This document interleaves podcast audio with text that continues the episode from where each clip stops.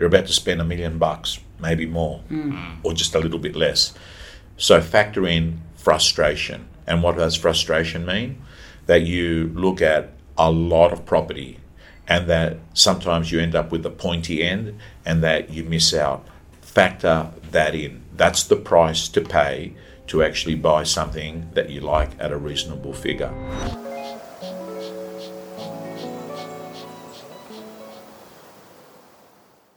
Hey guys, welcome back to Property Chat with Lockie and Matt. We're really excited about the next few episodes. We've got a special guest with us, Tom Panos. He's one of Australia's absolute leading real estate coaches, sees so many markets uh, right around the country, and has got some really good insights for us to help both buyers and sellers.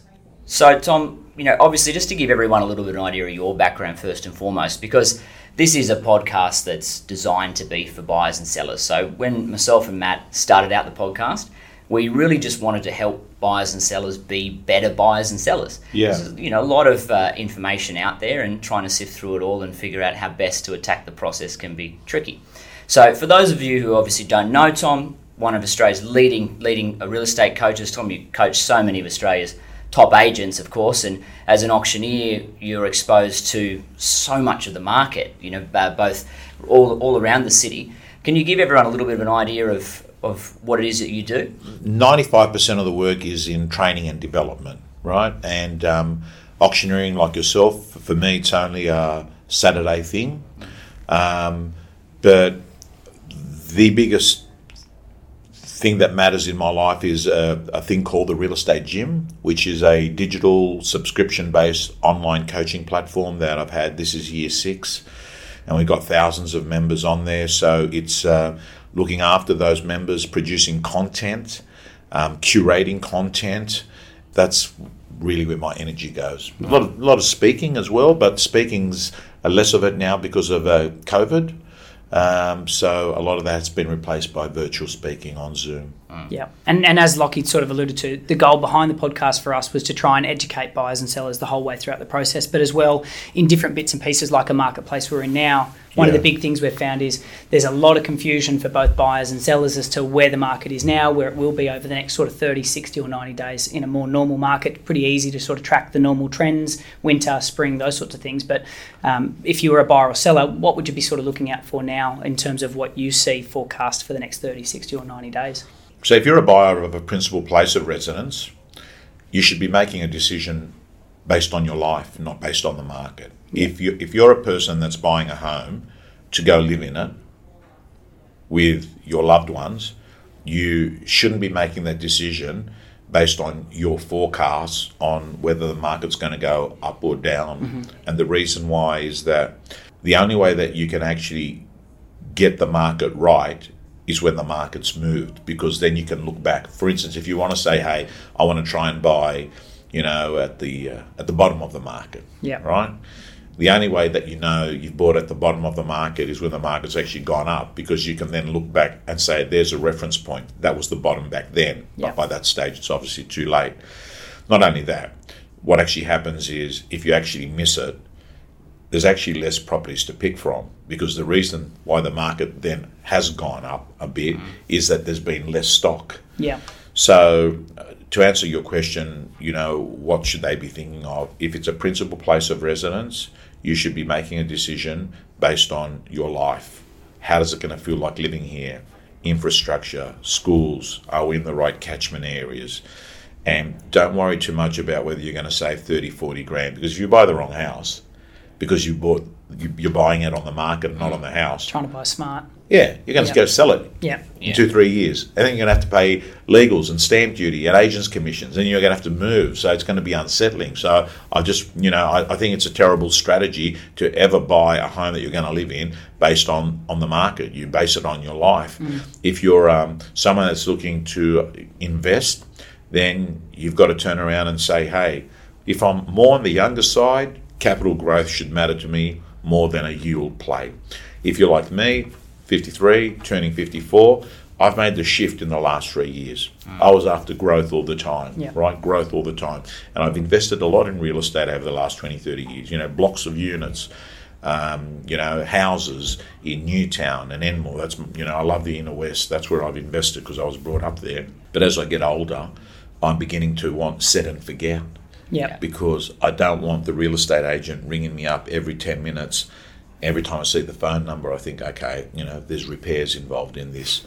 So you're just looking for, you know, longer yield plays with stronger tenants that might not have the growth. Yeah. So uh, obviously, at the moment in the current market, there's a lot of buyer frustration.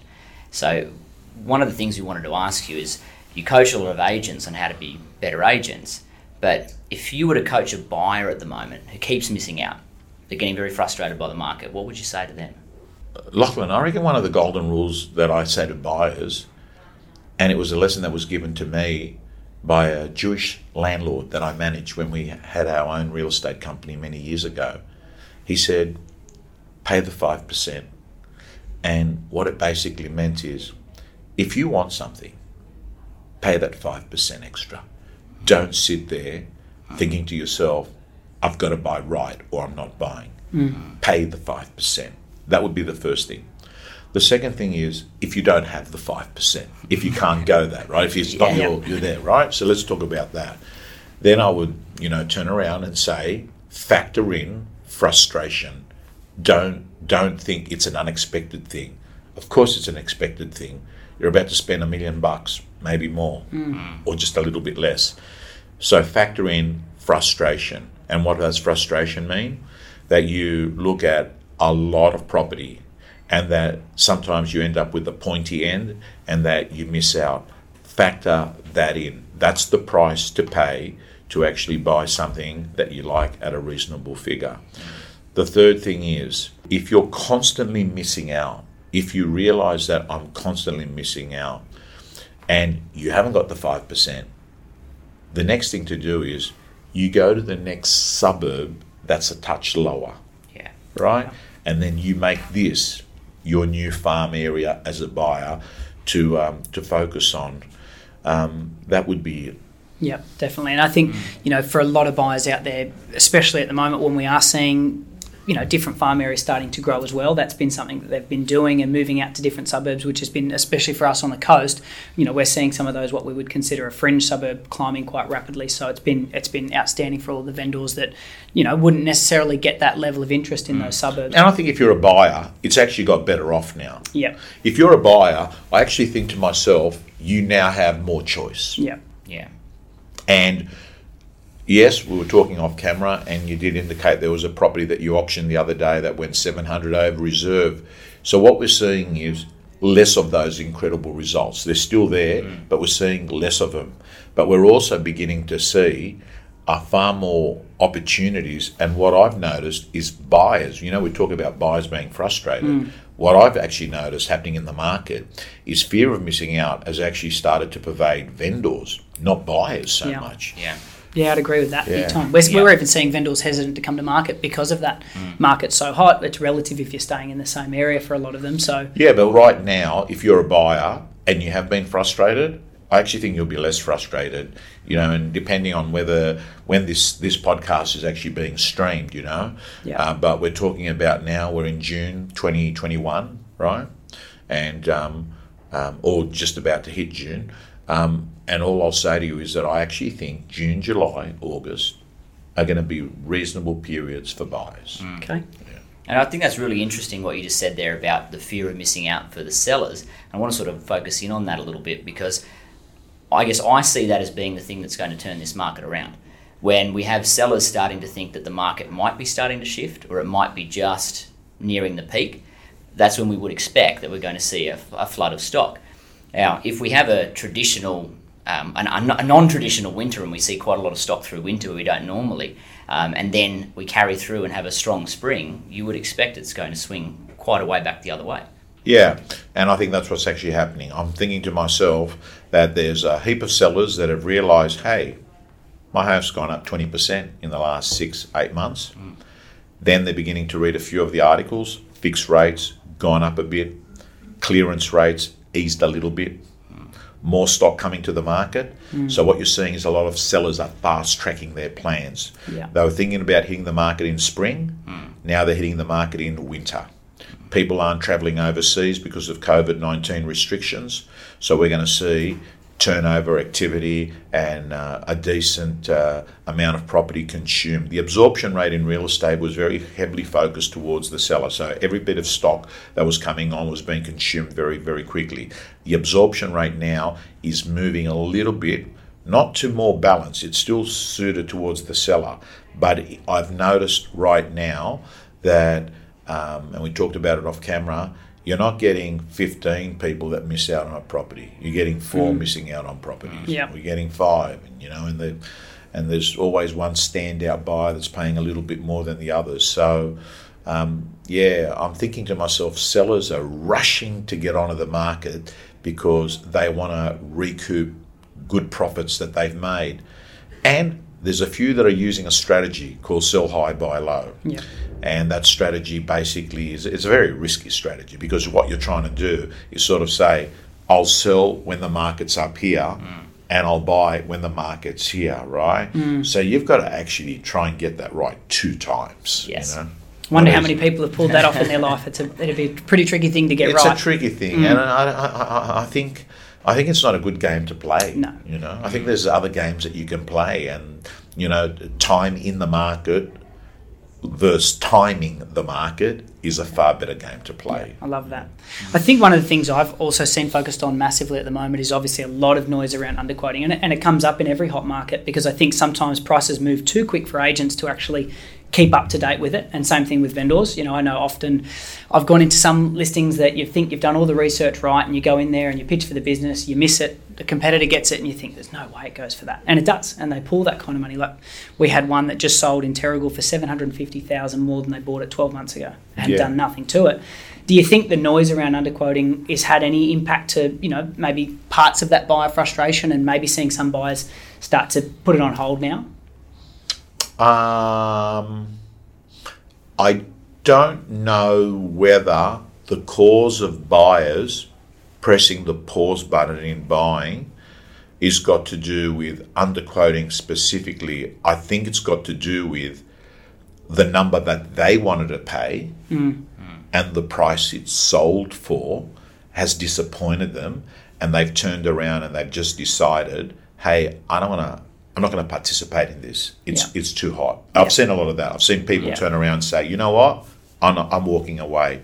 You know, underquoting is an interesting subject because there are two times when people say that's underquoting, but some of the times it's not underquoting. 100%. Right? And that's why I wanted to bring it up because I thought you, of all people, would have seen a lot of this. Yeah. yeah. So under, uh, underquoting is the deliberate act of deceiving people as to the number that you thought that the property would sell for, yeah. and that you're quoting a figure under that to create a bidding frenzy, with you being very certain in your head that this was a price bait tactic. Yeah. Mm-hmm. That's underquoting. Yeah. It's wrong. A property that sells at a figure higher than what you expected and higher than what the buyers expected is not under quoting if the real estate agent was quoting a figure that they'd actually told the owners, put on an agency agreement. Mm. And we've seen a lot of those. Mm. I mean, you know, the one that you just spoke about. Yeah. The one that you spoke about off camera, mm-hmm. and I see them regularly, um, is is not underquoting. In fact, mm. I have a number of times I've had buyers that have said to me, you know what, like this is a joke. Um, um, and um, they've even said, I'm going to go to the Office of Fair Trading. And I actually often give them the phone number. I say, listen, here's, here's the phone number. Yeah. Because I'm really confident that the agent I'm dealing with has not been using price baiting. And then I'll go quickly speak to them. And I'll say, I want to ask you, what were you quoting? You know, and what was the owner expecting? And in all instances, it hasn't been underquoting. It's just it's gone off, mm. and it, and it's disappointing because you go through that process, and you know, as an agent, I know myself, and you guys would probably feel the same as an auctioneer.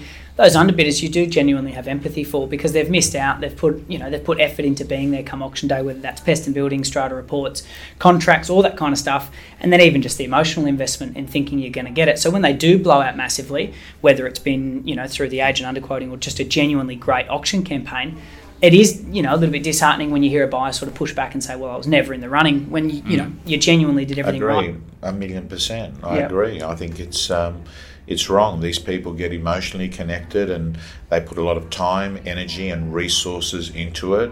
And when there has been absolute certainty by the agent that this was not going to be selling anywhere near that figure, they have been um, uh, compliant in deception. Yeah, You know? yeah, I think that comes back to like what you were just saying, and the agent um, promising something which they can't really guarantee. You know, it's all well and good to give them a, an indication of where you're expecting it to be, but obviously making it clear, especially to a buyer in a position where you know it's going to impact them quite a lot, that it could well travel above that given the, the market conditions.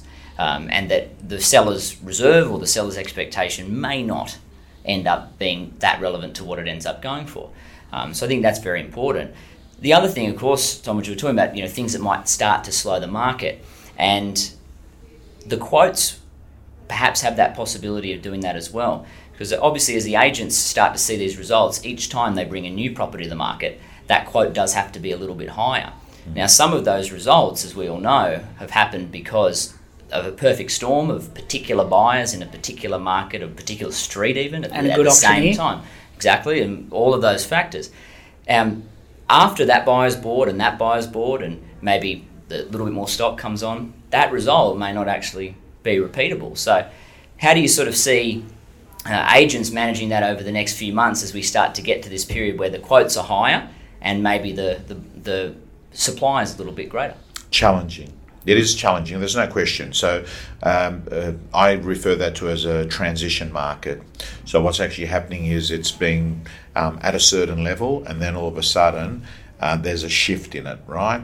So, unfortunately, you have reference points, and reference points act as, you know, uh, a line in the sand for a, for a seller.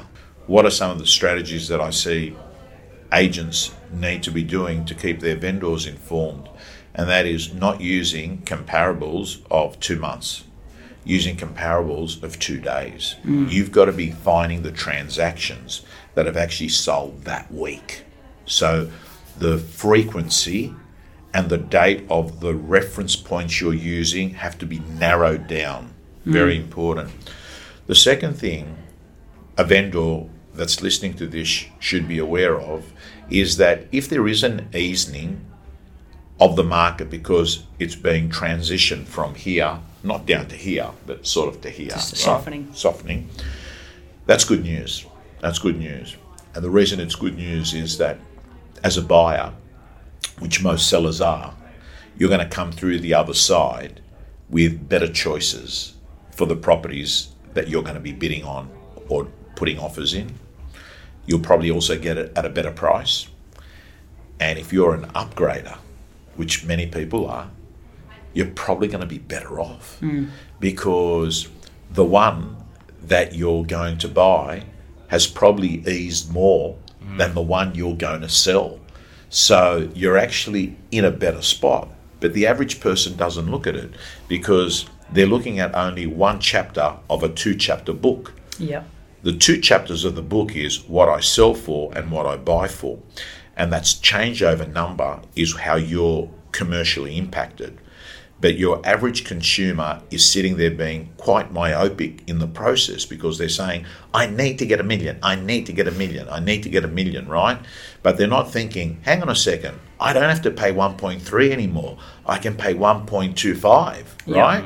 So let's assume that, hey, I drop the sale of my property by 30 grand and I buy for 50 grand less. I'm actually 20 grand in front in a transition market. Mm. So it's good news. And it's funny how they, they look at it in a market like this. Like the, the number one thing I'm hearing in every market appraisal is Matt, I know the prices are hot, but if I sell, I'm going to be paying that. But I've noticed the same thing when I did work in a harder market, like after um, the Banking Royal Commission. That was that was a really was big transition. yeah. That was tough, and it was interesting that they had lost touch with that relativity. That what they sell for, they'll end up buying in that lower market, which makes a big difference. But it's funny the quote that I heard you say during that period has literally stuck with me the whole way through, which was making sure that you're in the market, not on the market. And it's something that I think of even in a hot market, making sure that you're not pricing yourself outside of what would be considered, you know, good value for that property. Yeah, at any one time, you've either got vendors that are staying or vendors that are selling. And what I notice is the vendors that are staying are helping support the vendors that are selling. Because what they do is actually say, hey, look, that's a million. This is a good buy. Mm. So sooner or later, you've got to sort of, as a vendor, say, am I going to be one that sells or one that stays? Mm.